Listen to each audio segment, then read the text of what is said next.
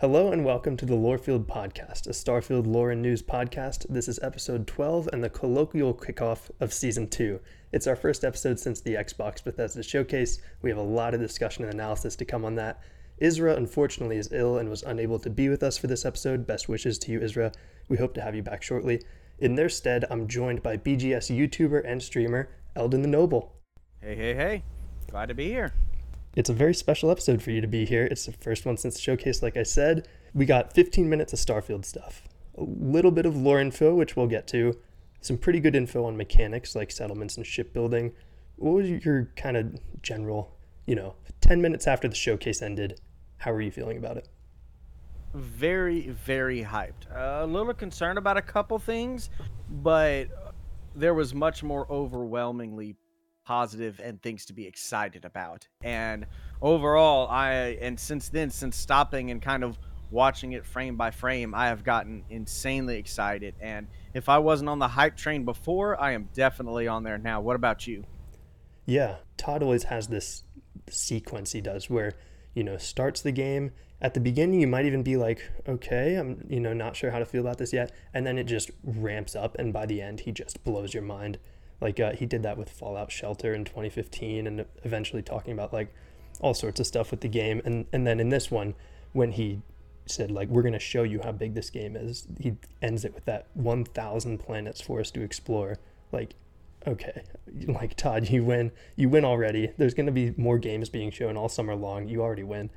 But um, so yeah, I, I was I shared some of the m- minor concerns that people have, but overall, extremely optimistic. And oh man, I just can't wait. I wish we had a date though.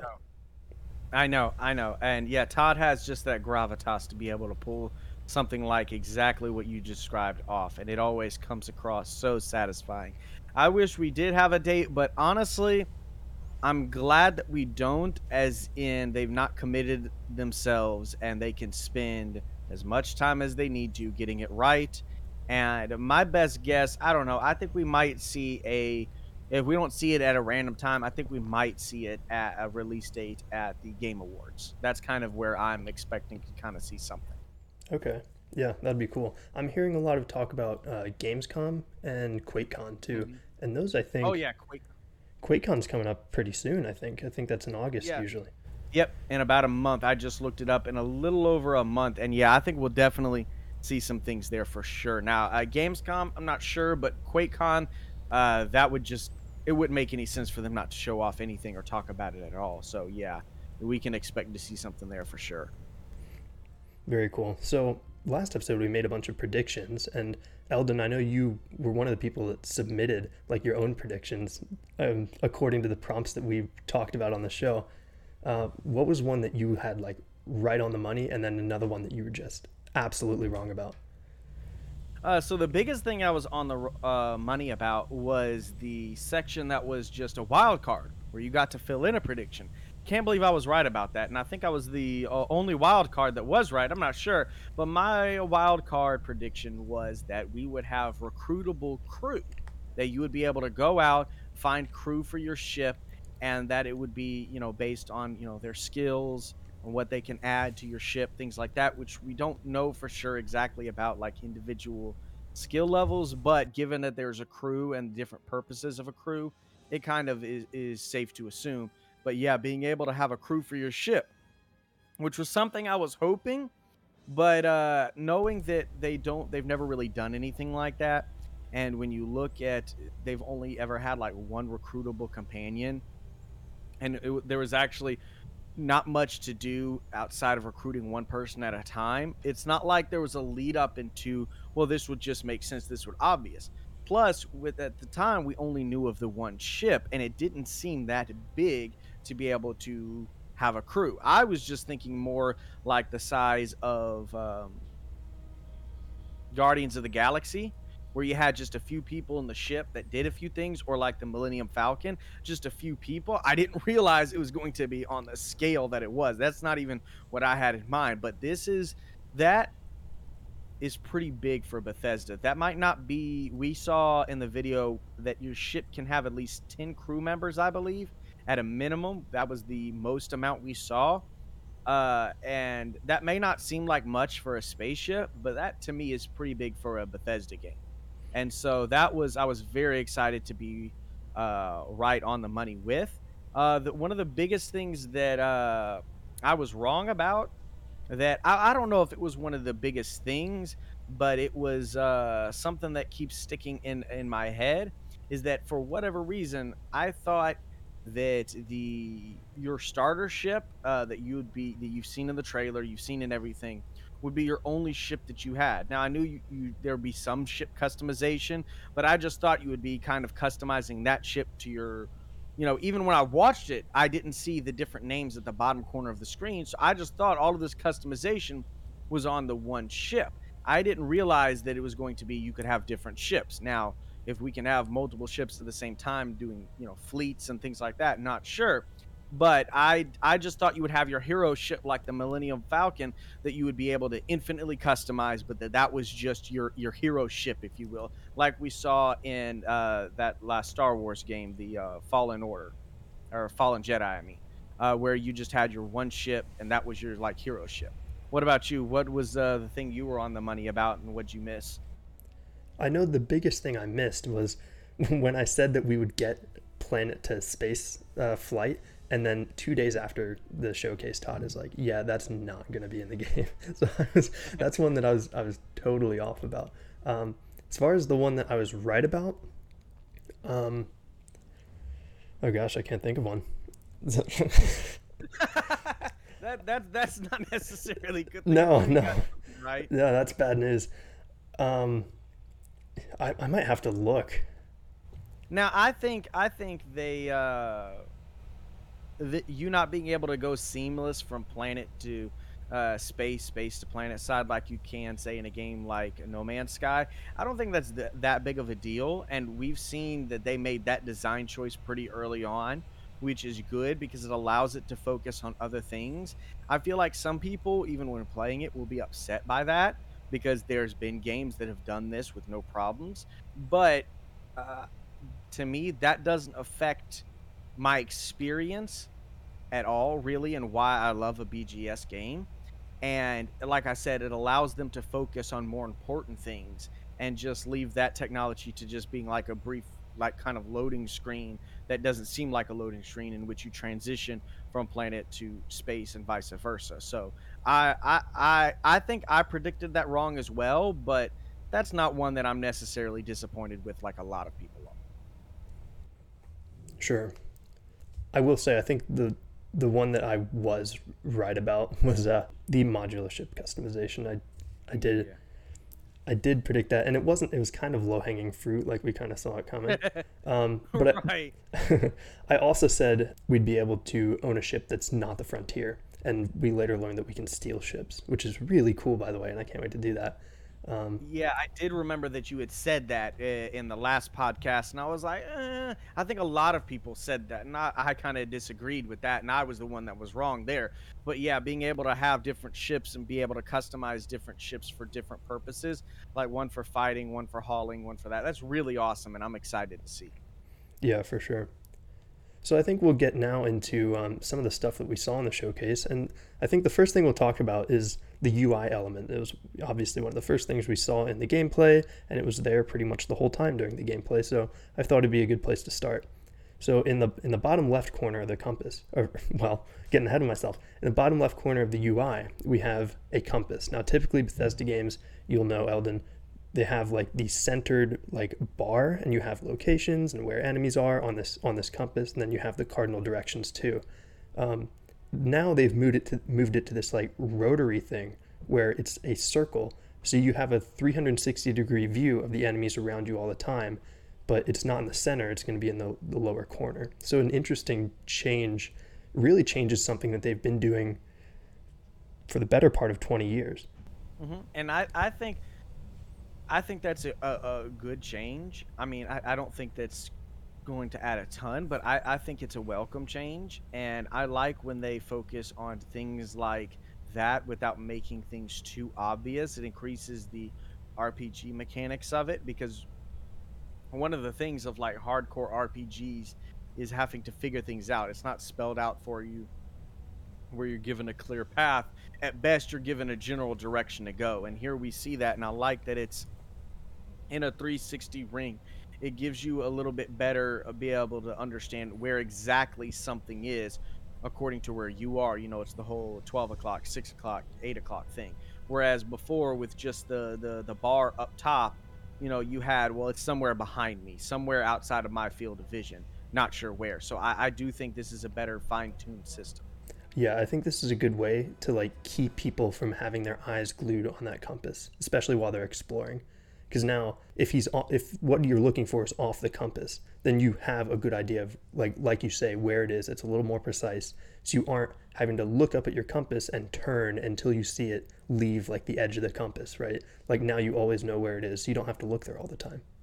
Right, exactly. That's a good way to put it, so that you can turn and like you said, you don't have to constantly be looking at it. You know, okay, well that's in my seven o'clock, so I know how much to turn. Yep, there he is, and I, I immediately you know turn away from the compass. Absolutely. In the center of that compass, we see the planet we are on. Its name uh, in the in the gameplay it was Crete, and we also see the time of day, which I think is evidenced by like the image of the planet and the amount of light showing on it. I'm pretty sure that's time of day. It could be like moon cycles or something, but I don't know what benefit that would have in the UI. So it's probably time of day. Right, because that was another uh, question that was asked. Would have uh, how was it? how is it put? The uh, planets moving in a simulated manner. Um, yeah, we don't really see any of that in the showcase, and I don't know if we're. It doesn't seem like something based on everything we've seen that we'll see. That was something I got wrong, but it does make a lot more sense for it to be the time of day, and I think that's a very great simple UI, so we could kind of see that. And what that also shows, though, that's interesting that if you really get down and think about it, that if that is the time of day, then the time of day is different depending on what part of the planet you're on. And you could fly around to the other side of the planet potentially, theoretically, and have a different time of the day if that is the time of the day. Absolutely. Oh, that's a very good point. I was I was kind of wondering about the whole simulation thing, considering like space and the planet are going to be different instances, like how that's going to work. And right. yeah, I don't know. I I do wonder if there's in atmosphere flight because it would be really hard to like run across a planet and see any change from the regular day night cycle. But if you can fly there, then there can be like, you know, you can outpace like the sun, the planet as it rotates and actually like right. switch into a different time zone or whatever. So yeah, I don't I don't know how that's going to yeah. work. I think there will also be drivable vehicles, and I think that's something uh, Todd Howard and BGS is uh, holding close to their vest. I don't think they're going to show us yet, but I think it would not make any sense. There's no way for them to explain in a lore way why there's no vehicles whatsoever you can drive. I mean, in, in Elder Scrolls and Skyrim, I mean, the the only real vehicle you could for the average person to use is a horse, and there is that but then there's nothing else. And then in Fallout, you know, they just kind of explain in lore that all of the the vehicles and stuff that you could potentially drive has been busted, don't work anymore because of the Fallout. But with Starfield, there wouldn't really be a reason. So I think we will see at least uh, some drivable vehicles, like some rovers or something. Now, again, I don't think that would be fast enough, but I am kind of curious to see if there will be some sort of flying within the atmosphere, like you said. Yeah, that's a very good point on the kind of the lore excuse not to have them. Um, also, in this this compass section, we have the O2 CO2 meter. This is something that we saw way back when we got those leaked screenshots, oh, and oh, yeah. there was a lot of speculation on that about like, oh, maybe if you're on a certain planet, there's not going to be as much oxygen, so you can't be like out exposed on the surface as long, or something like that. I don't know how many people caught this in the demo when the player sprinted during the combat scene that bar drained a little. So it's the stamina yep. bar. Yeah. So yeah. Um, I was wondering. Now we were talking about atmospheric makeup with like how much oxygen is in the atmosphere. Could the planet you're on dictate how much stamina you have? That could be really interesting. Like overall, I'm excited about this O2 CO2 type of levels and, and, how that's going to affect gameplay. Like that's very exciting, and I'm really looking forward to seeing what that is going to be like. Uh, but I, I, that's a good way to think about that. You know, the more oxygen, you know, that's in a planet, and maybe you don't need to wear a wear a suit that protects you, the more you're able to sprint, or vice versa. You know, things like that. I think yeah, that's a very good point. Cool. Uh, oh, and on the bottom right, we also had like um, kind of standard stuff like your health bar, the weapon you're using, how much ammo you have. Um, right. And, I, and another thing, right quick, on that that compass-based UI, I guess you could call it, uh, that it also keeps the name of the planet down there for you because I'm a person that with you going to different planets and I, I don't have the best memory. So if I'm booting it up and want to see ah, what planet am I on, I don't need to go into any kind of menu system. I have it right there on the main screen. That's a great point. Yeah, and with a thousand of them, that's gonna come in handy. Exactly, exactly. So I see. Well, another. Go ahead. No, another one of when talking about the UI, the thing that the the biggest UI element that jumped out to me was the the weapons research screen. Now, at first, I thought that was the weapon modding screen, uh, and then somebody pointed it out that you know it actually says laboratory, a research laboratory, and it's uh, the uh, weapon uh, modding screen, uh, but also the character creation ske- uh, screen UI and layout looks amazing to me, and I I really can't quite put my finger on why it's so good, like to be able to express in, in intricate detail why it's a good UI.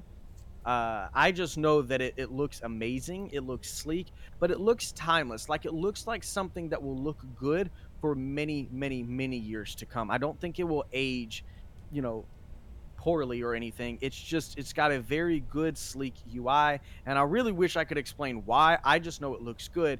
But the, the thing that worries me is on the opposite side of the thing side of things is that when you look at the outpost building UI, and we'll get to that kind of stuff a little bit later, uh, that the UI for that to me looks a bit subpar. Maybe it's just the color scheme. I'm not sure, but it just it looks like it's in a very very early alpha state, like a, uh, a technical demo more than a game. Now that's just my take. I don't I didn't I discussed it with some people. I didn't really see anybody else expressing those kind of things. But uh, yeah, the, the the weapon research screen, especially the UI, was just fantastic to me. I totally agree, and it does look like it'll it'll look good for a very long time. Looking at you, Oblivion's menus and UI. I think one of my favorite parts about it is the font. Like it's there's this very consistent font that they're using in a lot of different mm-hmm. menus and and like imagery and stuff. Um, so that's that's pretty cool. Yes, absolutely. It's got it. Yeah, that, that yeah among all the menus, uh, the character creation screen looks a bit different than everything else, but you're right. There is a unified look where if you go into research or if you go into a different screen, they're all going to make sense and look cohesive together. Absolutely. I like that you pointed out that the character creation looks different because there is like a, an in-universe exp- explanation for that, which is that it's the Argos extracted extractors like employee identification system. So I think what's happening there is that maybe we're getting hired with Argos extractors, which is a mining company, and maybe they're having us fill out like like a, an identification form, and we're using one of their computers to do it or whatever. But that's really cool. I like that you said it looks different because like that makes perfect sense because that's that's their system. Absolutely. Yep. Yes, sir. So moving on, um, there was some stuff there were a lot of like short little gameplay clips and one of them showed like a rover in the earth and i think there was a huge hint there to like where that is what and what we were looking at so i think this was the mars spirit rover and i'll go into a little bit of the spirit rover's history if you don't mind oh, the, absolutely go ahead the mars spirit rover was launched on june 10th 2003 from cape canaveral florida it was launched and it landed within the Gusev crater of Mars on January 4th, 2004. Gusev crater was postulated to be an ancient lake bed, but Spirit's exploration pretty much disproved that by not finding any deposits in the soil that would indicate the past presence of water. It pretty much just found like volcanic rocks. It also looked into Martian geologic processes and it assessed whether those environments were conducive to life. And for the most part, it found that they were not, which is going to be another important point when we talk about um, Cydonia in a couple of minutes. But on May 1st, May 1st, 2009, Spirit unfortunately became stuck in soft sand, and this is referred to by NASA as an embedding incident, where a rover gets stuck in the soil and is unable to, to get itself unstuck. And the angle at which it was stuck prevented it from recharging. So a few months later, almost a year actually, on March 22nd, 2010, uh, humanity lost contact with the Spirit rover. The mission lasted 21 times longer than it was planned, so it was a resounding success, right? But a lot of that longevity is believed to be due to dust devils in the Gusev crater that routinely cleaned Spirit's solar panels. So it's this cool, like, unintended consequence of like the hostile environment actually helping the rover. But yeah, um, you don't see that too often in space. Absolutely. yeah, exactly. So um, we see this rover that looks exactly like the Spirit rover embedded in some soft soil in the gameplay demo, and I'm pretty sure that is the Spirit rover.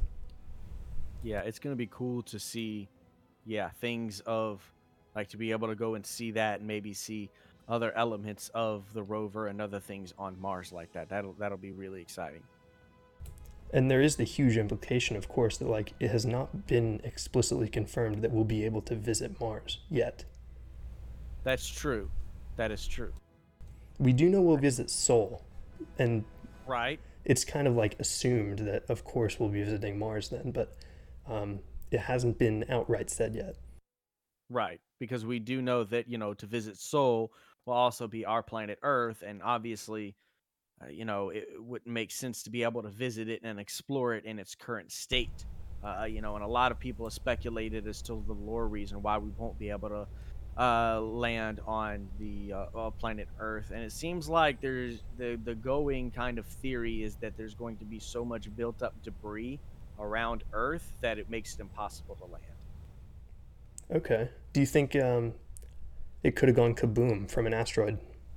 That is true too. You know that it could have had like one big, but then if it went kaboom, like it, it would have to be completely destroyed, or else even if it destroyed everything on Earth, but the Earth was still intact, you'd still be able to land, right? So I think that would have to kind of completely demolish Earth and leave it as just like some broken floating rocks in space, you know? Mm. I wonder if we'll be able to visit like the Earth asteroid field. Right. Right, that's a good point. Or visit the moon. Are we going to be able to visit the moon? Oh yeah, I hope so. Because, yeah, that would be awesome to be able to go and visit the, uh, you know, the, the, the flag that was on there and all the stuff of, uh, you know, mankind's being on uh, the moon. It would be cool to be able to go and visit those sites, like presumably you can maybe do on Mars. Right, and it it they are really leaning into like the history of space flight and like um, like the old NASA stuff because there's another shot that has the History of Spaceflight Museum. And what's interesting about this is that Bethesda, based out of Rockville, Maryland, almost certainly had developers travel to the National Air and Space Museum at the Smithsonian in Washington, D.C. It's like a 20 or 30 minute drive from Bethesda's office. So that would have been super easy. They maybe they even got some like special access for to see like to get more knowledge about the stuff or whatever. And then they're probably inspired and put this history spaceflight museum in the game. So yeah, I think it would make a lot of sense the fact that they would visit the Smithsonian. I mean, they visited SpaceX. It's I'm pretty sure they uh, visited NASA. They spoke with a lot of different people. So with the Smithsonian being right there, I'm sure they got a special tour and saw everything. Um, for sure, especially with them showing so much detail on the history of space. They, they kind of would have to.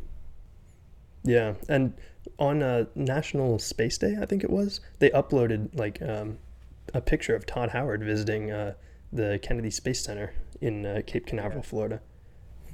Nice, yeah, yeah. So they they put a lot of research and love into their games. Like uh, when they were making Fallout 4, they spent a lot of time, you know, in Boston and looking through everything. You know, when they were making Fallout 3, it's funny to hear the interviews of them doing research at the Capitol and around DC surrounding that. So uh, yeah, they put a lot of love and research in their games. Yeah, and also for 76, I know they traveled throughout West Virginia.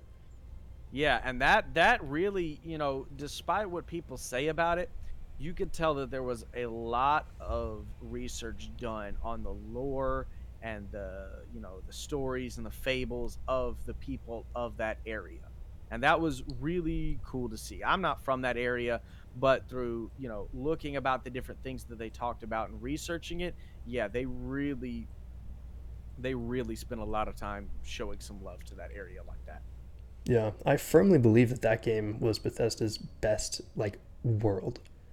Like it had the six different regions that could have been like different games on their own. They're so different from each other, and um, it's a really fun world to look at and provides some great views.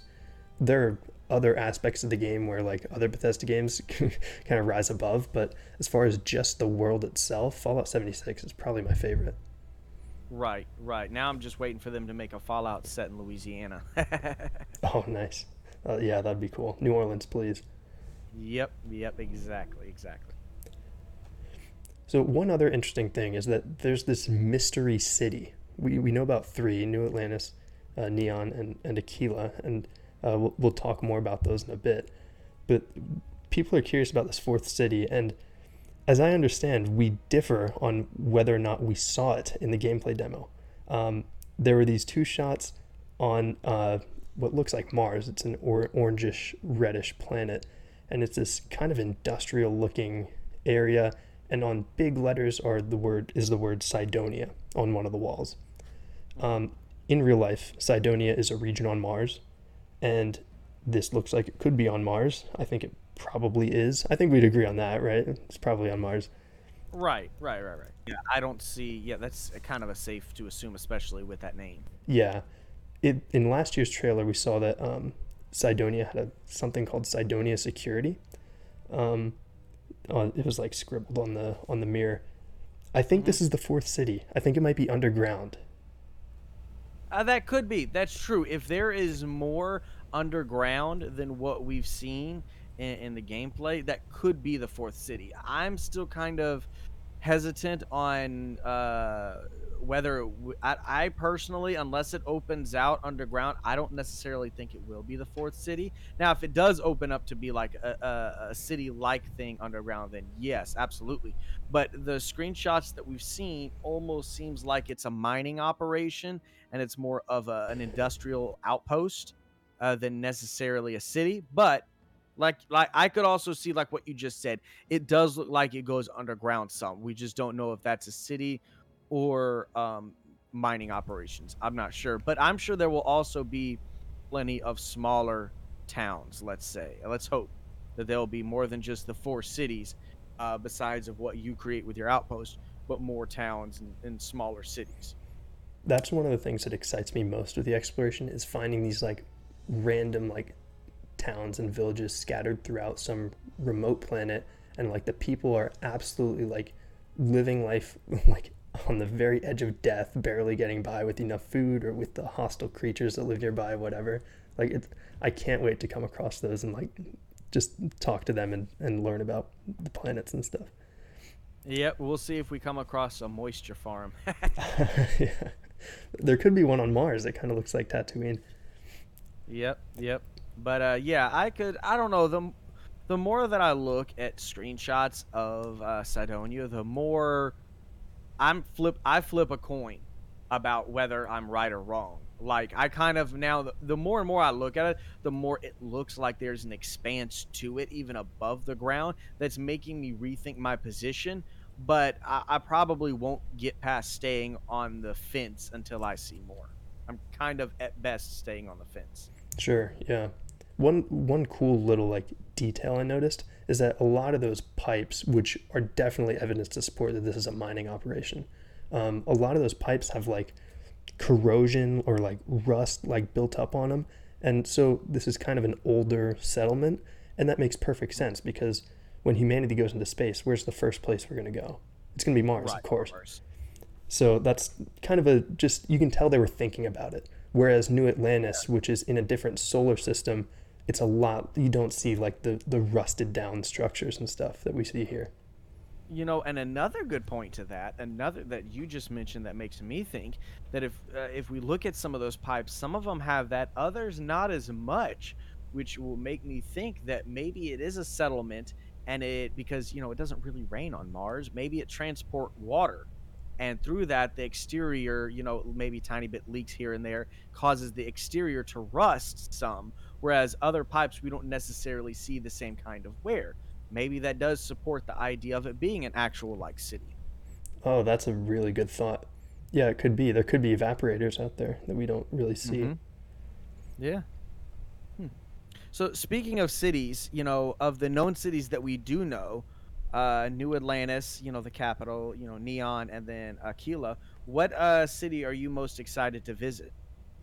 For me, it is absolutely Akila. I'm a huge like Freestar Collective dork already. so I just think the Ashta are really cool. The this the concept arts and stuff that we've seen in that city are really cool. Um, yeah, far and away, it's Akila City. How about you? I. Uh, for me, uh, it's kind of torn in two, just for the sheer being able to see the most amount of NPCs and the scale of a city in a Bethesda game. I'm looking forward to New Atlantis because somebody did, I think, a recent count, and just in looking at New Atlantis of what we've seen, we're like 140 NPCs at, at, at once in the city that were you know walking around and such which is an absolute massive number. To put that into scale diamond city in fallout 4 had like 50 so that is that is almost triple. And to be able to see that in a bgs game would be absolutely incredible. Now that's that's really the only element i say in new atlantis. I'm really looking forward to seeing neon and the kind of cyberpunk and the different neon lights and things like that uh, of the aesthetic of it i'm looking forward to seeing that. But in terms of mechanics uh, new atlantis i mean i'm excited to see all of them but uh, it would be it'd be nice to see um, bgs's take on a cyberpunk style feel on a cyberpunk style city. Mm, yeah, that's something they've never really done before. right I wonder with the number of NPCs that there's going to be, how they're going to approach like the daily schedules and like the the permanence of the NPCs. Like if I go on a killing spree in New Atlantis and I go on an adventure and I come back, will the population be reduced or will they Hmm. like respawn? That's that's a good point. Uh, I hope that you're able to break the game like you have in previous Bethesda games. Like absolutely. yep, maybe uh, maybe it would be kind of would be an interesting mechanic to see. Is that yes, you can go on a killing spree and kill up everybody, and over time, maybe over not much time, but over time, it starts to repopulate with different people filling the same roles. Like it kind of goes into a NPC generator randomizer that just kind of randomly generates an NPC, randomly generates a name, and replaces the person you killed with this person, and they kind of take up. So shops would kind of repopulate, things would repopulate, but it would be different people. I think that would be a really nifty mechanic to see that I don't think a lot of people would really notice, but that would be really just add a lot of love and thought to the game. I think that would be incredible. That would be super cool. And they don't even really have to name them, right? Like it could just be citizen or settler. like Right. I, that's less than ideal, really, but like uh, that Yeah, would- that's what I was about to say. it would, it would work. But that's yeah, then then then the only problem with that then is you've got again the voice line. So they would almost have to whatever was say a generic male NPC and if you shot and killed him, he would almost have to be replaced with another generic male NPC that would basically have the same voice because of, you know, lines of dialogue, things like that. They can't record you know, 20 Oh, yeah. different ways, 20 different full dialogues of random NPCs just to mix and match different things. Yeah, but that could still be pretty interesting. Yeah, it could. Speaking of mechanics, settlement building's back and it seems to be revamped. There might be more involved with it. There's this new vertical view. You get like a bird's eye view of your settlement as you can build it, and I love that. It was so necessary. Now you don't have to run around your settlement to build like a building. Absolutely, and I think they did that to focus on the point of your outpost will be to build for production and efficiency, and that allows for better efficiency. Now, I am a bit worried on being able to decorate as fine tuned as you could with Fallout 4 and with even mods, having that you know screen and not being able to see otherwise because it's looking at the different things we've seen it seems like it's more of an overarching type of settlement or outpost building rather than showing any kind of fine tuning details. Now, I'm sure that's just to show off what's new and different. I'm sure there will be, but I am kind of waiting to see that to make sure.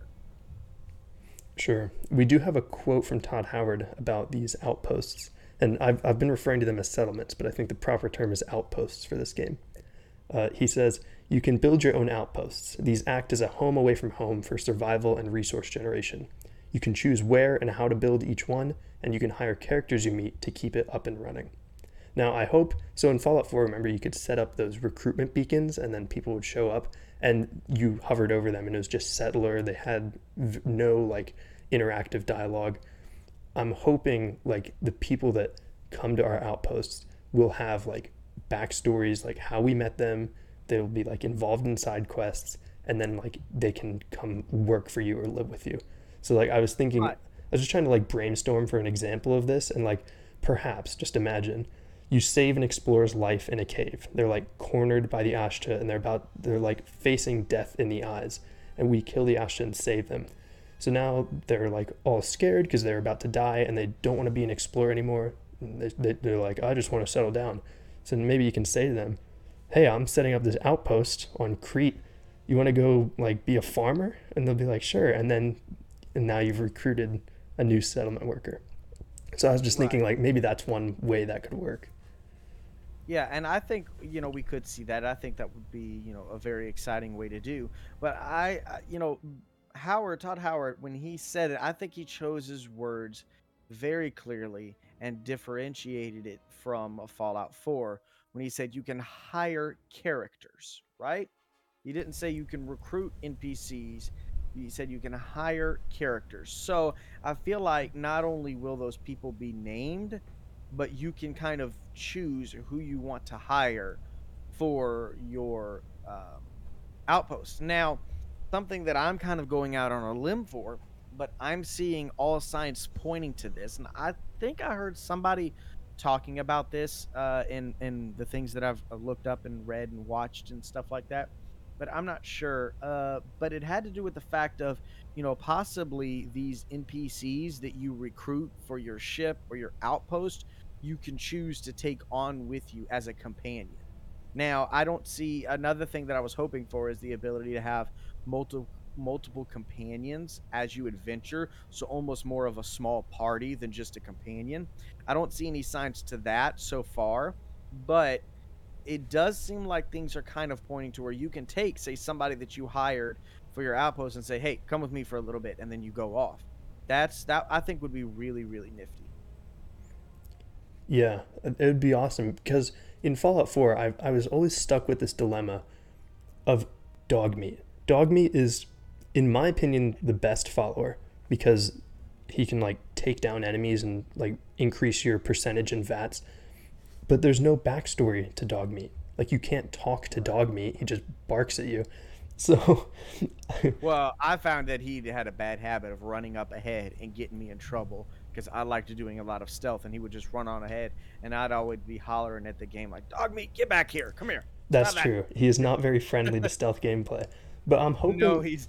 I, I don't want to choose between Vasco and a human companion that actually has a backstory. Like I want to, I want at least two because I want to have Vasco with me. There seems to be a lot of utility there, and then I also want somebody who's like, is interesting. I, I don't mean to put down Vasco, but Vasco probably won't have an exciting backstory. No, I understand completely, and I agree with you. And it's honestly knowing how, uh, you know, Bethesda is in terms of they listen to their fan base and knowing that they did a lot of new things with Fallout 4, uh, some of it stuck, some of it didn't, and a lot of people said, "Hey, yo, I don't, I don't like not being able to have another person besides Dogmeat uh, as a companion. That I have to either choose dog meat or another companion." Well, we've seen that you know, a lot of people complained about Fallout 4 having a voice protagonist, and so they got rid of a voice protagonist. I think it's safe to assume that they really wanted to listen to their fans. They're going back to a lot of RPG mechanics. I think it's safe to assume that you'll be able to have Vasco and another, uh, you know, say human uh, companion. I hope so. On the topic of these these older mechanics that are coming back, this leveling system demands some discussion. So, oh, yes oh boy, skills skills, first of all, they've divided into five categories, which are physical, social, combat, science, and tech. I'm really curious about the distinction between science and tech. Yeah, I was curious about that too. I noticed that. Um, each category is assigned a color, so it's kind of easy to see, like in menus and stuff, what category a perk belongs to, or skill, sorry, not perk. Um, and then you can also pick your background, and three starting skills are given to you according to the background you pick. So, for example, if you pick the chef background, you can cook specialty foods right off the bat, and uh, you get a melee damage bonus because chefs are good with knives, and you get a boost to uh, HP, which I guess is because chefs eat healthy or something. I don't know. Right. Yeah. I'm not sure. I, I guess yeah, something like that. But yeah, the the the different elements that we're talking about now, like the backgrounds, is just insane in terms of the depth and the ability to add infinite replayability. Uh, as we continue going over things like the backgrounds, the traits, things like that, I do think we will see that this this game will be the most replayable uh, BGS game that they've made yet. For sure, yeah. So far, it really is looking that way. Yeah. So outside of backgrounds, so like you said, the ones you mentioned, as well as you know, you can choose other backgrounds that have like pistol certification, so the pistols do more damage. You know, just stat increases like that. You also have you know traits, and you know different traits affect different you know elements of the game. So for instance, you can start with a starter home, and then but then owe uh, uh, a mortgage, owe, owe the bank for it. You know, you can also go and visit your parents you know, and but you have to send them money, but you have your parents, which is intriguing. I think we're about to get into. Uh, but then you can also be introvert, you know, seeing things like that. But it is interesting the fact that you can go and visit your parents, isn't it? Yeah, I there are a couple of questions I have about that. Like, first of all, do they give us a quest? I hope there's some some interactivity there where like, oh, I, you know, your your mom has you know she got her hip replaced. Can you go get us some food at the market or so, something as simple as that? Like that would be awesome.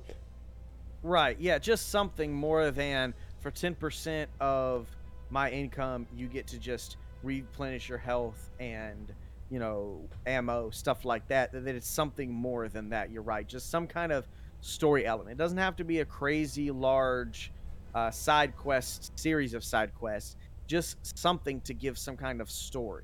Absolutely. I think there there almost has to be because if you're a player and you know if you so let's say like the game is a few years in and like the players know what the backgrounds come with, what player is going to sacrifice 10% of their income to visit two NPCs that don't do anything? Well, right. I think they'll have to do mechanically they will do something. Like I feel like you'll be able to probably heal for free um, I would imagine that there would be other. You would get some positive buffs, like you know, well rested, some buffs like that, uh, and then maybe I don't know, like a, a refill on ammo or something. So mechanically, I think there'll be a reason, unless they just go all in with story, which I, I don't know, but uh, yeah, but I, I, it's hard to call it already because we haven't seen all the traits but I ha- I really want my first playthrough. I really want to choose that to be able to go and explore and see what that is like.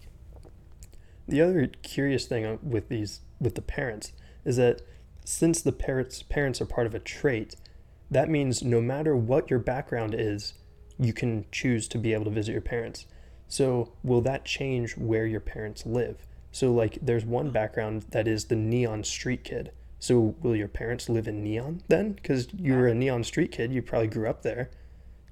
You weren't yeah, an orphan because you, right? Right. I never thought of that. Yeah. So I, I'm I'm not sure how that'll work. It would be weird if they were stuck into one fixed location. They could explain it away, like maybe you talk to them and they say, "Oh, we've been so happy since we moved here." Like, okay, they've wiped their hands. It's all good now. But um, something to consider for sure. Right. Yeah, and then we have the uh, the um, activities. Right. That activity system is just incredible, isn't it? Yeah, like ranking up your perks. Yeah, the more you do it, the better you get at it. And the reason that I'm excited about that, the reason I'm excited about this is this right here. So if you wanted to jump in the game and immediately focus on nothing but setting up outposts, building up, you know, making a lot of money, building up your armor, your guns, your ship, and all of that. And then you go out and start interacting with the world, doing quests, doing the main quest. That it does not matter how good a gear you have, you will still need to become proficient and better at your guns. You still need experience, right? In, in terms of real world terminology, not just experience points, but you'll need experience so that you get better at guns in terms of shooting. And I think that's really, really amazing because that allows you to progress in the game as you want. It is really cool. It seems like they've they've achieved this really nice blend between the best of Elder Scrolls leveling system and Fallout's leveling system, where you get the skill points and you invest them into the skills you want, but then in order to rank up the skill points, you use them. I think that's right. that's a really cool like balance that they've struck here. And I do have some minor concerns. Like one of the the uh, challenges we saw was that you had to reload, I think, hundred empty magazines, and then your reload speed would increase. Um, couldn't you, if you have a ton of ammo, just unload empty magazines into the floor over and over again and kind of exploit that? I'm a little concerned about that, but that's something you can choose not to do. So it's it's not a, a huge problem. Um, overall, I'm really really pleased with that system.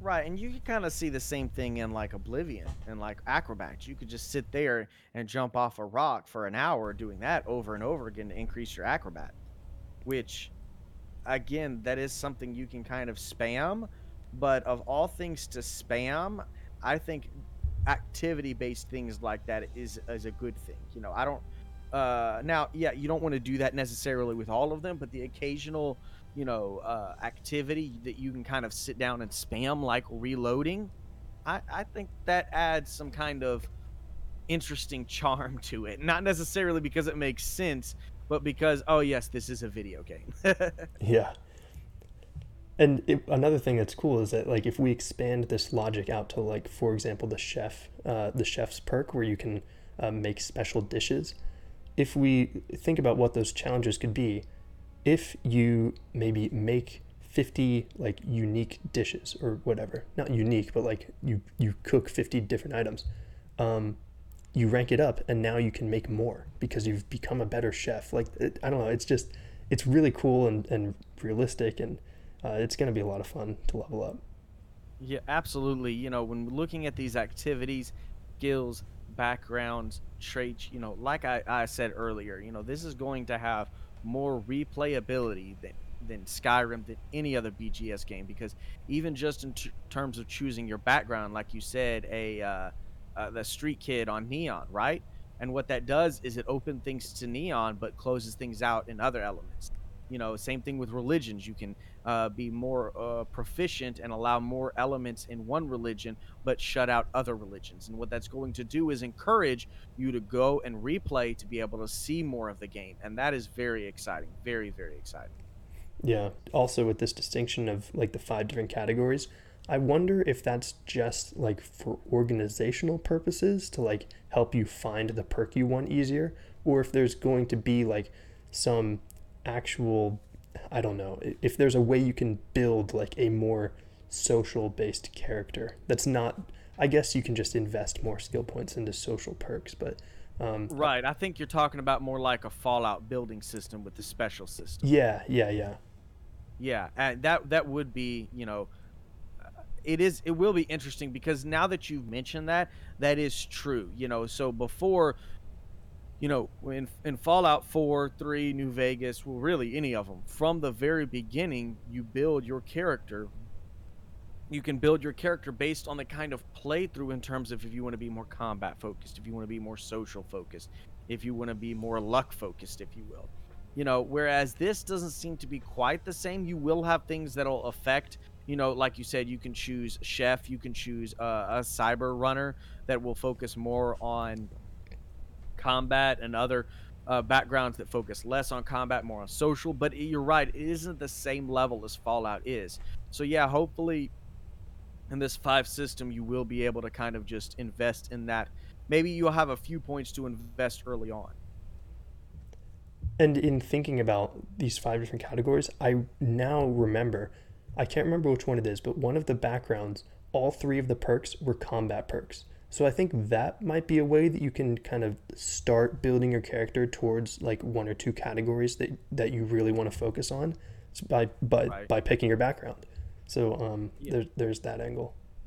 Absolutely. And you know what's funny that we're all talking about? We're talking about RPG mechanics, you know, backgrounds, starting skills, traits, activities, things like that.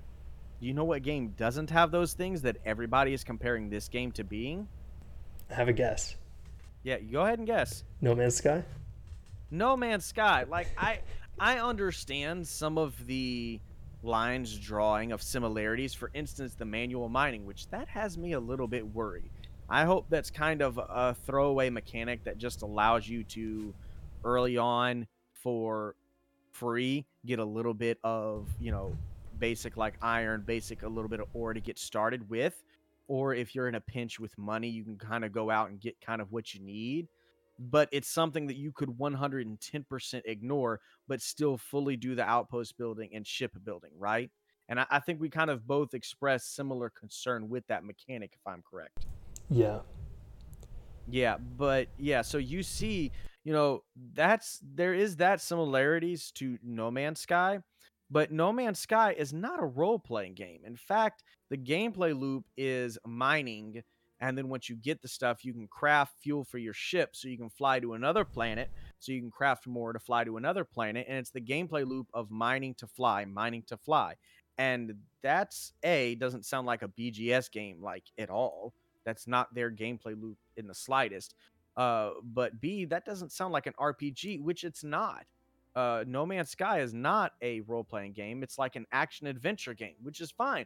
But to compare the two, I don't, like I said, the lines to draw similarities between it to say like No Man's Skyrim, right? That's saying, hey, it's like Skyrim, but No Man's Sky themed. Okay, you know, I still disagree with that, but I can understand that. But to say that it's just a No Man's Sky ripoff and that it's literally just the exact same game is absolutely insane to me because there are so many differentiating elements of these two games that it's just because they're both sci-fi like i like it's not quite like no man's sky is high fantasy and bright colors on top of the rpg mechanics. Starfield is more low fantasy more grounded in reality and is more of a realistic take on planets and colors if you will.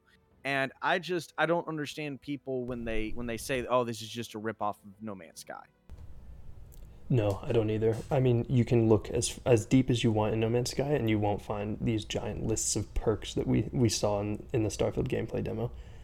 Right. There's not there's not even character building because it's not a role playing game. Yeah. And I'll be making I'll be making a video uh, at some point in the in the future breaking down the you know what are the elements of the core elements of No Man's Sky, what are the core elements of Starfield that we know of, and show th- how much there is differentiating. Now, another thing that is um, takes away from both games is that when you compare both of them, it takes away from what each game is doing. Like it's not just a kind of uh, a negative thing to say towards Starfield to say that it's just like uh, No Man's Sky, but it's also kind of a, a takeaway from No Man's Sky with what they accomplished, with the scale of their game, with the ability to do the random generation that they've done. That's that's a feat in and of itself. Bethesda's not trying to do anything to that scale, and so to so to try to dumb it down what they accomplished just takes away from their accomplishments. But people just hear that that generation, that random generation, and oh, it's random generation in space, so that's No Man's Sky. And people just don't understand how Bethesda builds their game. They've been building their games with this generation for years and years and years. They just use it to set up the basics of nature and then they go in and and they layer their design choices on top of the generation.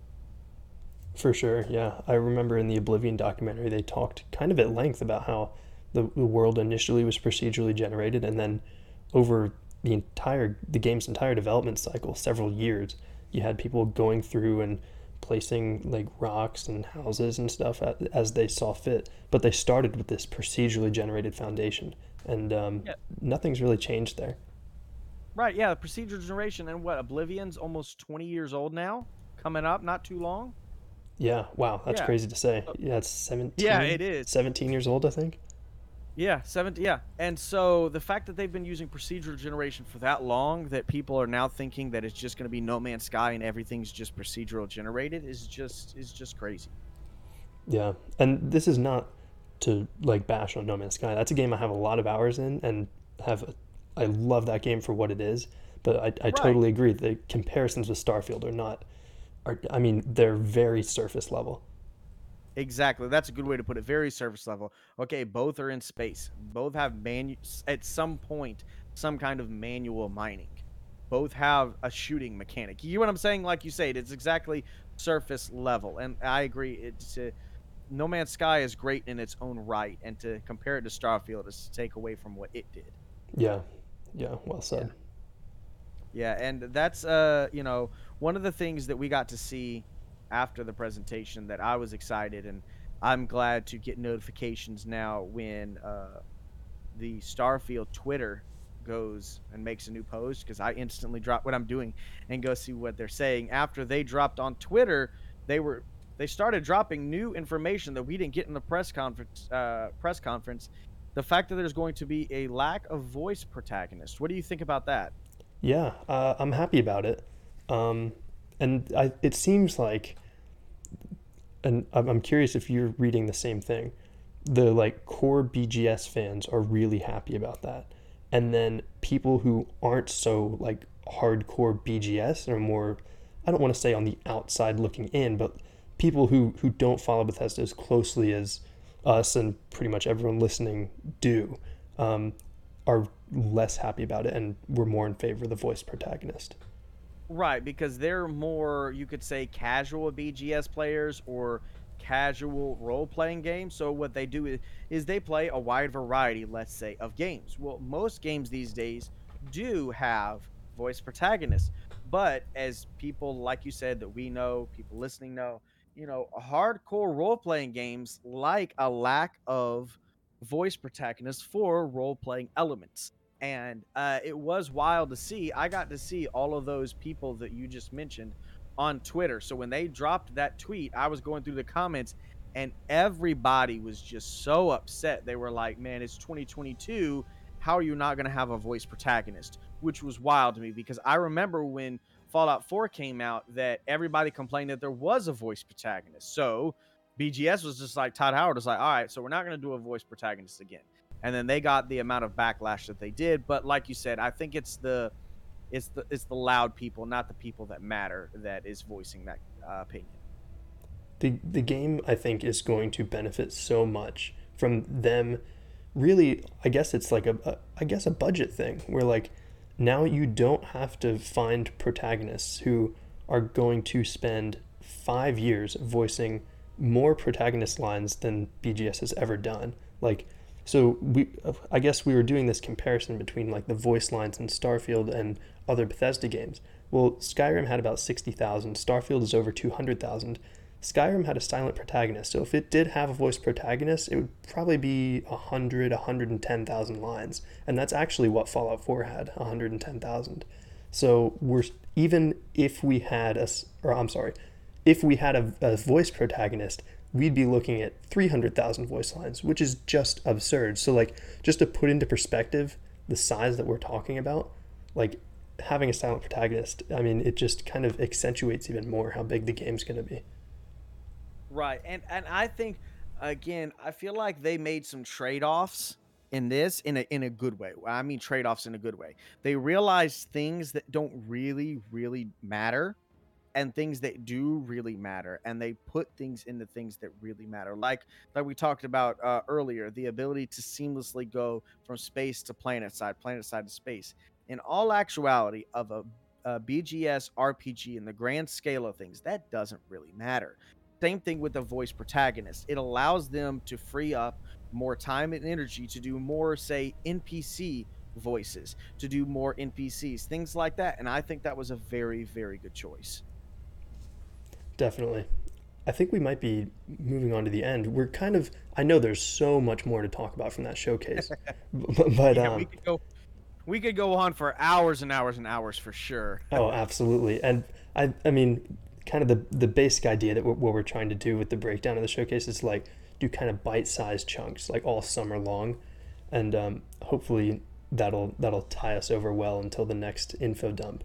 But um, unless you have any other thoughts about the systems or like anything really, is there Uh, anything you want to add? I mean, I, I, I don't think there is too much. I think we covered some of the biggest things that jumped out to me in a positive way. You know, the ship building. I think the um, level of customization and that that that screen that we saw and how you can piece together ships and the different companies there that built the different elements and how many different tabs were on the ship building as well as the um, outpost building was just pretty huge in scale. But you know we talked about the outpost building the ship building you know the ui i think really jumped out. The um, the backgrounds the starting skills the all of those elements the activities were really jumped out. And then you know i expressed you know some of my worry with the manual mining. You know the graphics uh, especially when you're in exterior views looks a little worrisome. As in as in this you know graphics in a bgs game doesn't really matter too much in my opinion. That's not really why you play a bgs game. Uh, so having said that i think a lot of people were disappointed with the graphics of starfield because they were expecting like 2022 cutting edge graphics and in some shots it didn't look too too much better than fallout 4 uh, again that doesn't really bother me because that's not why i play a bgs game and i think you know hardcore rpg players and pe- like people us you know don't really play it for the graphics. I do think a lot of people were disappointed with that and then you know the the gunplay I, uh, that we saw was pretty interesting. I i don't play a lot of shooter games but i kind of liked the feel of the gun in terms of uh, how it moved how you aimed it seemed pretty smooth and i liked the feel of it uh, so that was kind of I thought the shotgun was kind of silly looking. It was kind of funny. Let me rephrase that. Not silly looking. It was kind of funny. Uh, and so yeah, I think those were some elements. You know, the the the shooting elements. I'm kind of curious if they're going to go into any kind of like a VATS system, any kind of uh, aim assist type of thing because like i said you know when i play fallout i use a lot of vats because i'm not uh, i don't do very many shooter games. I'm not very good at skill based game like gameplay like that. So it would be nice to have something like that. Maybe you control it on your watch or something. Maybe it just slows down speed or time. We don't know yet. I wonder how the um, science and tech perks or skills, I keep saying perks, they're skills, might tie into that, like helping you with combat because we didn't see any of those. Like, we have no idea what the science and tech skills are. Right right i think there's a good possibility of you know there being some technology that you have that that does things like that as well yes absolutely i didn't think about that that's a good point. point And Vasco, too, we do know has some combat capabilities. Right, but and another thing about Vasco that we found out a while back is they described him as being able to carry much weight, which gives me the idea that some companions will have truly different skills and you can utilize them in different ways. Whereas before, you know, you could give any companion a gun, tell them to hold a bunch of stuff, and they're going to kind of act similarly. Some might be more wanting to get up in their face and do melee fighting. Some might be wanting to be more of a sniper, but they still more or less acted similarly. What we might be seeing here is a difference of uh, companion AI. Like some may, you know, be good at carrying stuff, but when you get into combat, kind of retreat and don't get into it. Whereas others might, you know, they're they're like, hey, look, man, I'm not gonna carry you stuff, and but they're really good, you know, in fighting. You know, it might seem uh, di- variety of companions that you can have in terms of how they act and ways you can interact with.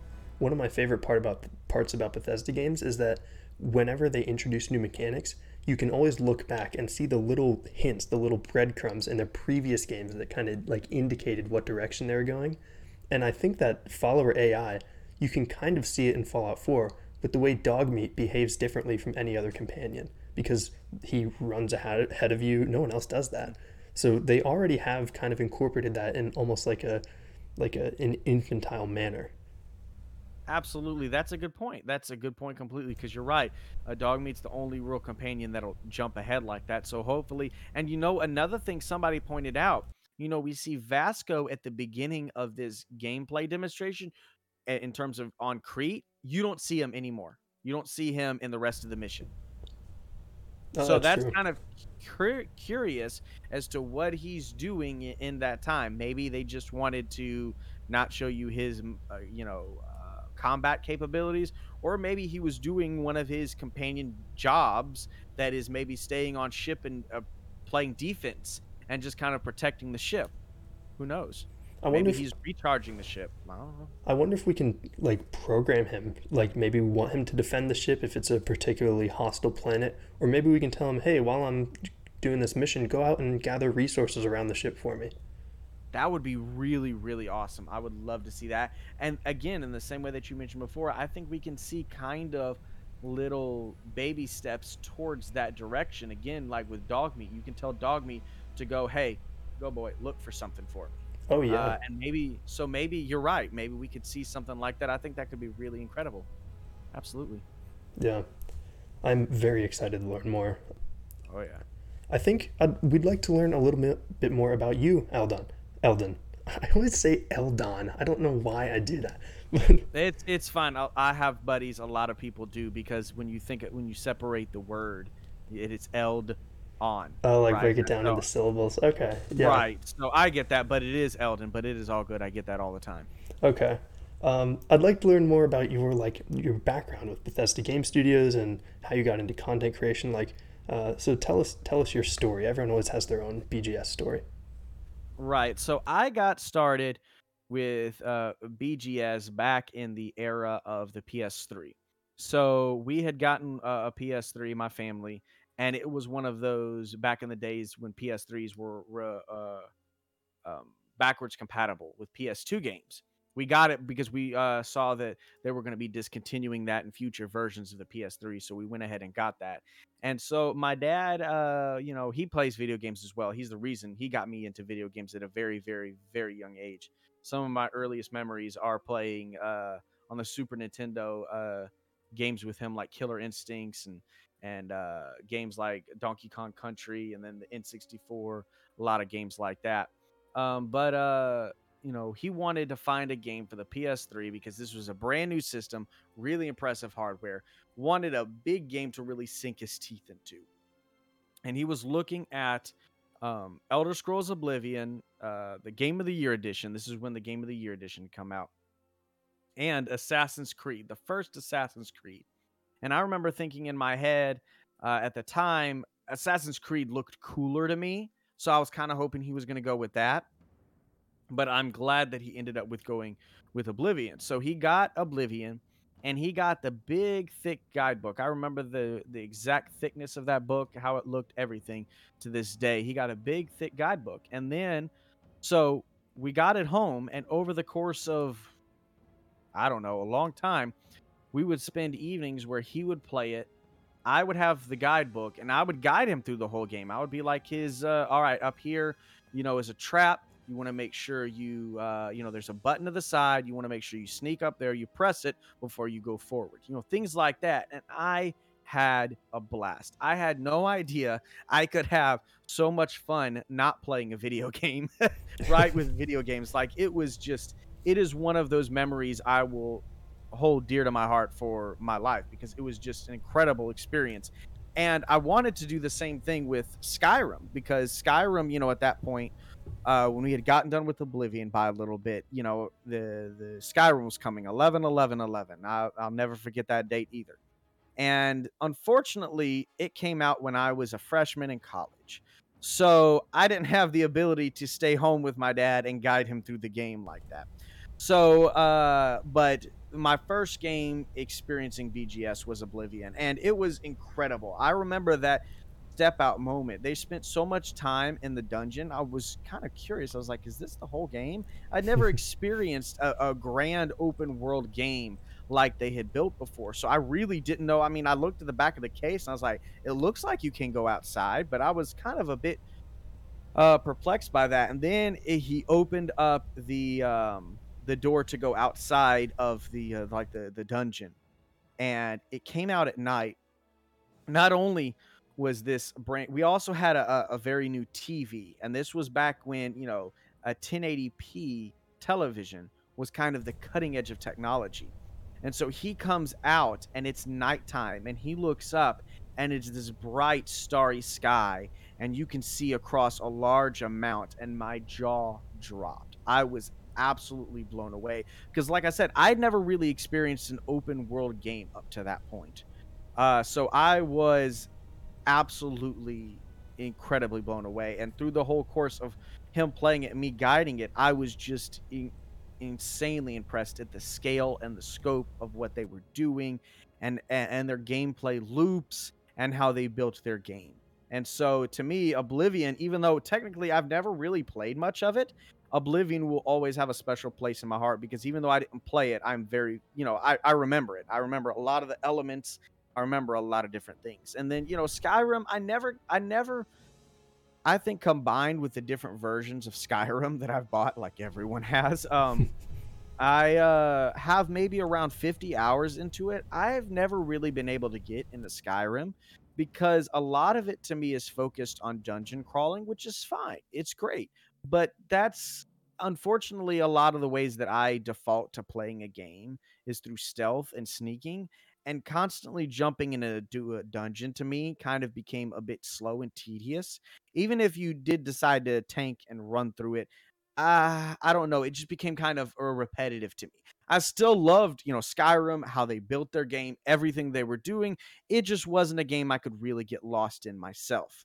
Right. Then, uh, you know, we had Fallout 4 getting ready to come out. Now, I had heard of Fallout, I'd kind of seen it around, but I'd never really gotten into it. And I had a buddy in college that really liked the Fallout games. And so he, uh, he was excited about it and uh, so i decided i was like you know what i'll go try fallout 3 i tried it i have a hard time sometimes playing with games that have kind of become dated and that was definitely the case there and i just couldn't get into it so i said eh, i'll wait for fallout 4 so fallout 4 came out and i instantly fell in love i fell head over heels with fallout 4 i I have Fallout 4 is the on Steam the game I have the most amount of hours logged in. And so it I what's funny though is back then I didn't actually own Fallout 4. I had family share with my buddy in college, and when he wasn't playing it, I was playing it. and because I I'd never played it before, any of the Fallout games, so I, I, what little bit I tried to Fallout Three, I didn't care for, so I didn't know if I was gonna like it. Well, it wasn't very long that I bought my own copy and the season pass to get the DLC, and I think before all the DLC had come out, I had like 200 hours logged into it. so I had uh, very much fallen in love with that game. Then I decided, you know what? I tried going and playing Fallout 3 again. I'm like, I still just can't quite do it. So I decided, well, let me try New Vegas. Even though that's kind of a spin off game, a lot of people swear by this game. Let me try it. And just like Fallout 4, I instantly fell in love. In fact, I I, you know, New Vegas to me is just a a game that is I know that's not BGS per se, but that still is become a BGS uh, IP, and it just is in just incredible game and has so much like rich um, lore and just interesting things that are going on. In fact, you know the the Kings that faction uh, is way to me more interesting than anything that's in Fallout 3. Now I know that's a controversial opinion I have friends that say Fallout 3 is better than Fallout New Vegas. We've gotten into discussions and arguments about it. But uh I just New Vegas to me is just incredible. And then I decided well I was like, okay, I've gotten more into this franchise. Let me go back and try 3 again. And I got a little bit further before I'm just like I just can't do it. And so, you know, I had realized that I love the Fallout series and that I'm going to love, you know, games that they come out with going forward. But that was about the time that I thought about streaming because I am a very social person. I like to talk and interact with people, but I mostly play single player games, whether that's a City Skylines type, whether it's a, BGS game, whether it's a tycoon game. I like single player experiences for the most part as a general rule. And so I found that through streaming, I could experience these single player games, these single player worlds in a social atmosphere. And I instantly just fell right into it. I instantly clicked with it and I've thoroughly enjoyed it. So when I got started with, you know, streaming, I said, you know what I'm going to do? I'm going to go through the whole Fallout series. I'm going to start with Fallout 1, 2, play 3, make myself play 3, uh, play New Vegas, play 4, and then play some 76. Uh, which 76, I remember I had pre ordered and I thought about getting the special, the super special edition. I don't quite remember what it was called, but uh, I had pre ordered it from GameStop and I still have some of the little posters they gave out at midnight uh, here. But uh, I remember when that game came out, that was after I had played four and New Vegas, and so I was pretty excited about it. Uh, but when I, I decided to stream, I started a little bit, found that I was enjoying it, found I had some people that was enjoying watching me, and I said, "Look, I'm going to stream through the whole uh, Fallout series." And so I started with Fallout One, and uh, that was rough, but we made it through. Luckily, I you know I like to play these games, whereas I like to encourage backseat uh backseat gaming where people say, hey, nope, go this way. They tell me better ways to do things. And so I encourage that. And so what that allowed uh, for is people to come in and say, hey, no, actually, to progress to the next section of the game, you need to go over here, where they wouldn't ruin the first time experience with me for me, but they would also help me move along with it. And that's the only reason I was able to get through Fallout 1 without having to look up a lot of stuff. Now, unfortunately, we got to Fallout 2 and I played a decent amount, but I didn't really have anybody there that was um, very familiar with Fallout 2 and I was kind of just spinning my wheels. And it was kind of frustrating because I wasn't enjoying it in terms of content creation streaming uh, because I didn't want to just look up before every stream exactly how to do what to do because that's not really fun anymore experiencing something for a first time with my audience uh, so after a little bit of that, I just moved on from Fallout 2. I'll I'll see about visiting it again. But then we moved to Fallout 3. And I, you know, through this, it made me, you know, it forced me to get into finally play through Fallout 3. And I enjoyed it. I um I, I got some things out of it. There were some things I was disappointed in, but for what it was at the time, not to take anything away from it, it was a great game. Uh, I still do think New Vegas is light year better, light years better, and that's what we're on now.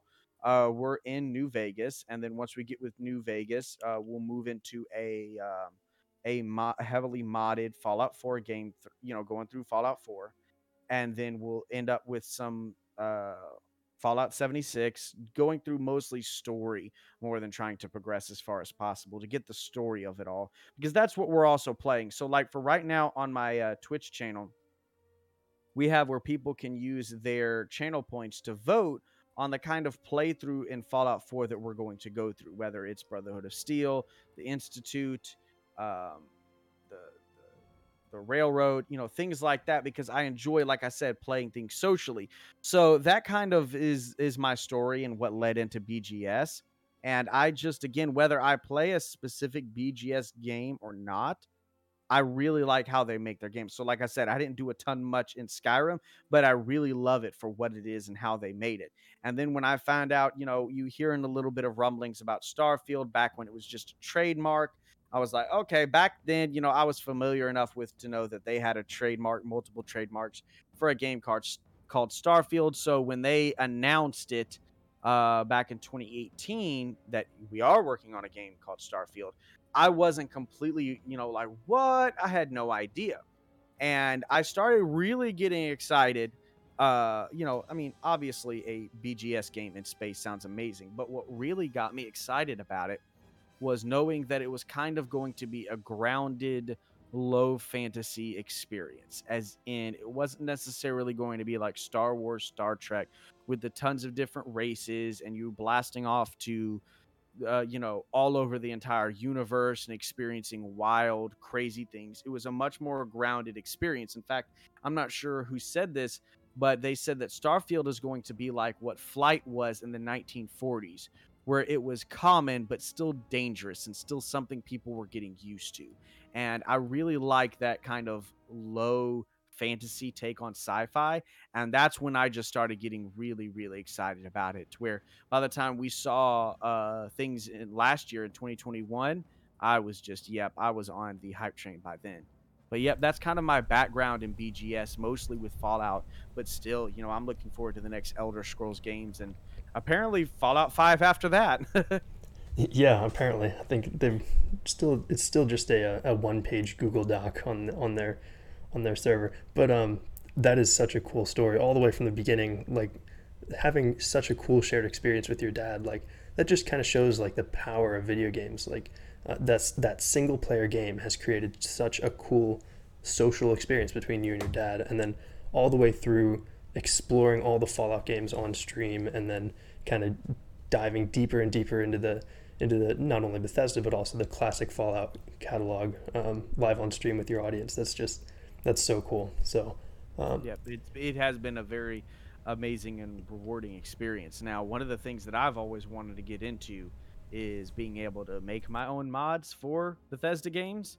Uh, but that that does require a bit of learning. But I've had some crazy cool ideas for like Fallout 4 for like a a, a mod where you could um, a new building pops up in an area where you can build a settlement that acts as a, your uh, build your own radio station where throughout the wasteland as you're exploring you find different songs and you can kind of upload when you go back to your little outpost of your radio station settlement where you can configure what the radio station plays. So where if you want one song on repeat over and over, you can. Or if you have the songs in the default game, but then an expanded list of songs, but if you have some songs you don't like and other songs you do like, you can kind of customize your radio station. Whereas you can also build it out as a settlement. You know, mods like that. And, you know, I might see about trying to learn a little bit for Starfield.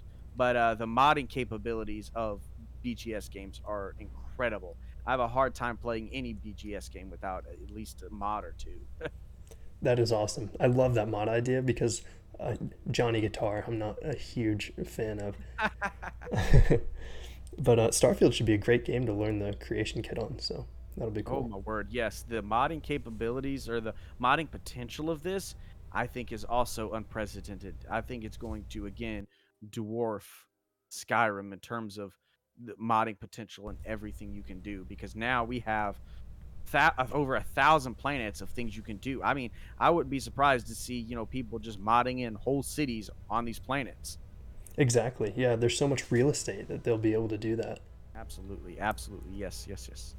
Thank you very much, Eldon, for taking the time to be with us on the show. Um, please, it's the least we can do. Please um, plug w- where you stream, where where we can find you, where we can follow you. Oh yes, I've already been talking to my community about it because I've been very excited to be here this uh, this uh, today to be here with y'all, and uh, I'm I'm hoping to come back at some point because this has been incredibly exciting. Because what it does is it helps. Not only do we get a time to discuss it, but it also uh, excites us even more being able to discuss it and the things that you know, like we've been discussing, that's made us find things that we didn't think about before. Yeah, yeah, absolutely. So, uh, where can we find you on YouTube, Twitch? YouTube and Twitch, all uh, you know, I, I, am. I do have a t- uh, Twitter, but I'm not really active too much on there because Twitter is kind of weird. But the the most most of it's uh, YouTube and Twitch. Uh, you can search me up, Eldon the Noble. Uh, you know, three separate words. Uh, on t- on Twitch, I usually am live uh, Monday, Wednesday, and Friday uh, from starting at 8 p.m. Eastern Standard Time. Uh, now that is uh, kind of changing here and there, you know, uh, about when I'm live, especially now that I have a, a uh, child on the way. that will definitely. Oh, congratulations. Yeah, thanks, thanks, thanks. Our first one, in fact, we'll be finding out uh, here soon over the next few days on whether it's going to be a boy or a girl, and so we're very excited about that. But with that comes, you know. things that allow uh, that makes schedules change no matter what you're doing. But yeah. right now it is Monday, Wednesday, Friday uh, from starting at 8 p.m. EST. And we we like to do also a little bit of. Um, in fact, I think we're fixing to get ready to start a uh, Pokemon series where we go back and play Pokemon Fire Red and play through it as a community and kind of like make decisions as a community, like like vote for which starter to go with and things like that. Uh, and so we're we're excited about that. But yep, Eldon the Noble, Twitch and YouTube. Awesome. And awesome. I'm working. I'm trying to also work on my own series of YouTube videos on Starfield, breaking things down, things we're excited about. Just just different elements, kind of covering the development up to Starfield up until launch and then after launch. Yeah, I'm excited for that, and I, I haven't caught all of your streams, but I have spent considerable time in them, and it's it's a ton of fun just kind of chatting about about BGS or or figuring out um, how to how to progress if if you're having trouble whatever not that you're like bad at the game but you know so like you were saying oh, no, having I, yeah. having a guide absolutely it does help because there are sometimes where I'll miss something or I don't quite understand something because something will go over my head and then it, all it does uh, sometimes is take a little bit of a helpful word from somebody to make it click and go ah that makes sense let me go that way because it is a big open world and you could get lost in it and so uh, that is good. I'm glad that you enjoy it, and I try to make it as uh, as fun and enjoyable as it can be. Cool. I think we're ready now to move on to our last segment of the show, which is the uh, Starfield itch scratching. Sorry we didn't do that on the last episode, but we ran so long. I think we we were we told Juicehead we were hoping it would be two hours or less, and I think we were at three hours and twenty minutes by the time we got to this part of the show. So we just skipped it last time. But um, well, that was a great episode. That that that was really a lot of fun to listen to. Oh, thank you so much. Um, but uh, yeah, so we'll each come up with any game. It can be like a book, music, movie, whatever. Um, that will scratch the Starfield itch. Uh, this month I'm going to recommend. It's a weird one again. Last month I did, or two months ago I did Animal Crossing. Uh, this month I'm going to do American Truck Simulator, and it's kind of a loose connection to Bethesda, but there is that element of exploration, and then you have some managing to do uh, that could kind of tie into the the outpost system because you have to like manage your truck fleet. And there's also Euro Truck Simulator if you're not a fan of the states or you want to explore a different part of the world. So I, I guess I'll recommend both American and, and Euro Truck Simulator.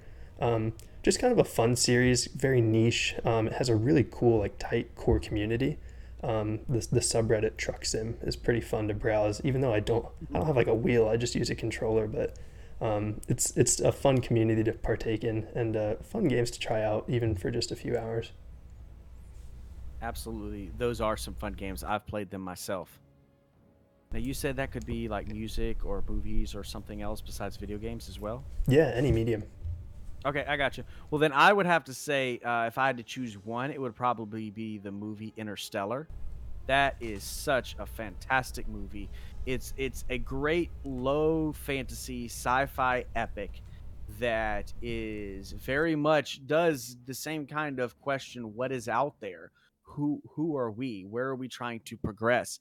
Uh, you know, it's got a fantastic score, great acting, but it's it's very much very much about space exploration, and I that would that would that is a that is a favorite movie of mine. Just a fantastic movie from beginning to end.